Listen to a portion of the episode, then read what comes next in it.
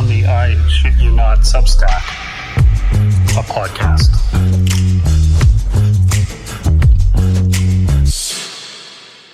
Hello, everyone. Ryan Hoff here, and this is the I Shit You Not Substack. This is the audio version of ryanhoff.substack.com.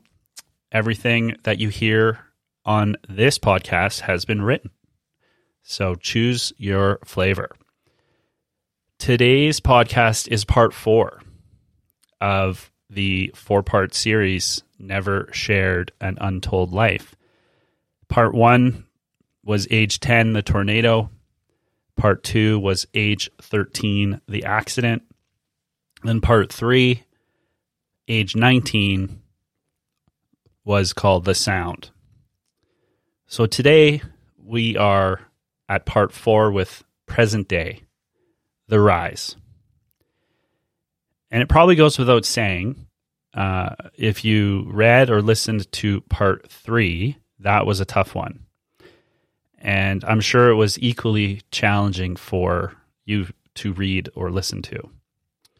And one of the goals I had for writing the entire series was to provide space for reflection and discussion should anyone want to learn or share their story. You know, we, re- we, we really never know what others are or will be going through. And I would encourage you to share not only this four part series with friends and family, but I would also encourage you to reach out through the Substack chat feature or email me directly, and I would be more than happy to discuss some of this in more detail. I think the best way to do that, if you haven't already, is to download the Substack app because you get access to obviously the full I shit you not content, but then all of the little features like chat, for example, is only on the app. So, without further ado, let's hop into part four present day, the rise. The path that led me to write Never Shared an Untold Life has been an interesting one. For the last three decades, I took the approach that sharing any detail of these events would only serve to expose the people around me to more pain. I don't wish anyone to go through what I did. But by not sharing the facts, they and me could avoid unnecessarily adding to the trauma. Although it seemed logical to me at the time, this approach doesn't provide protection, it only creates uncertainty.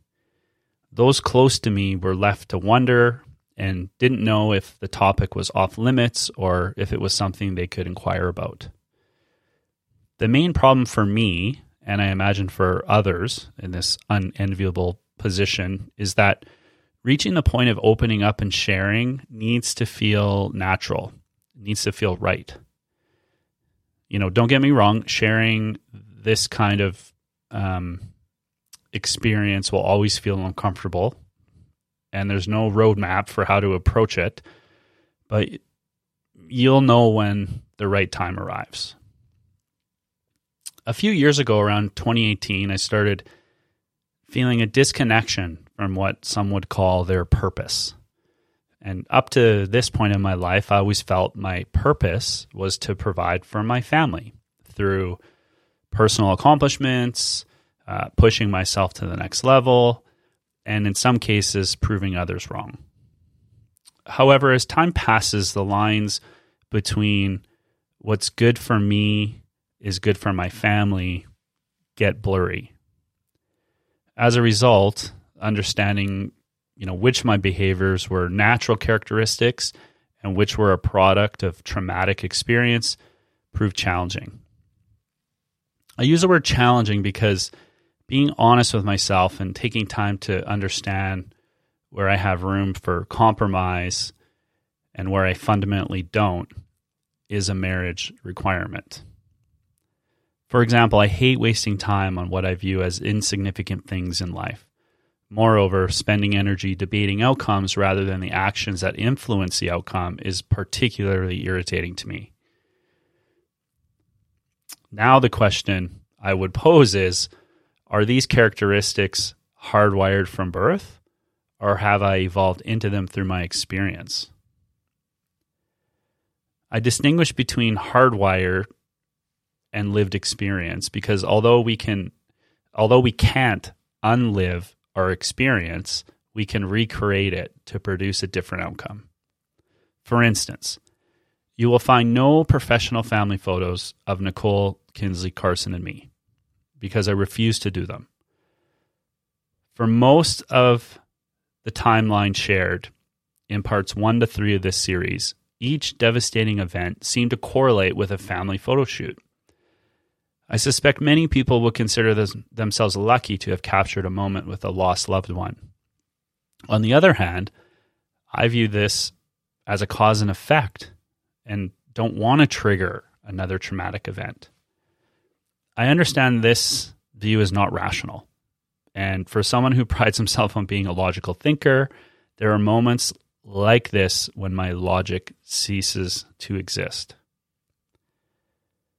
Lately, I've questioned my characteristics, the fairness of those characteristics to my wife and children.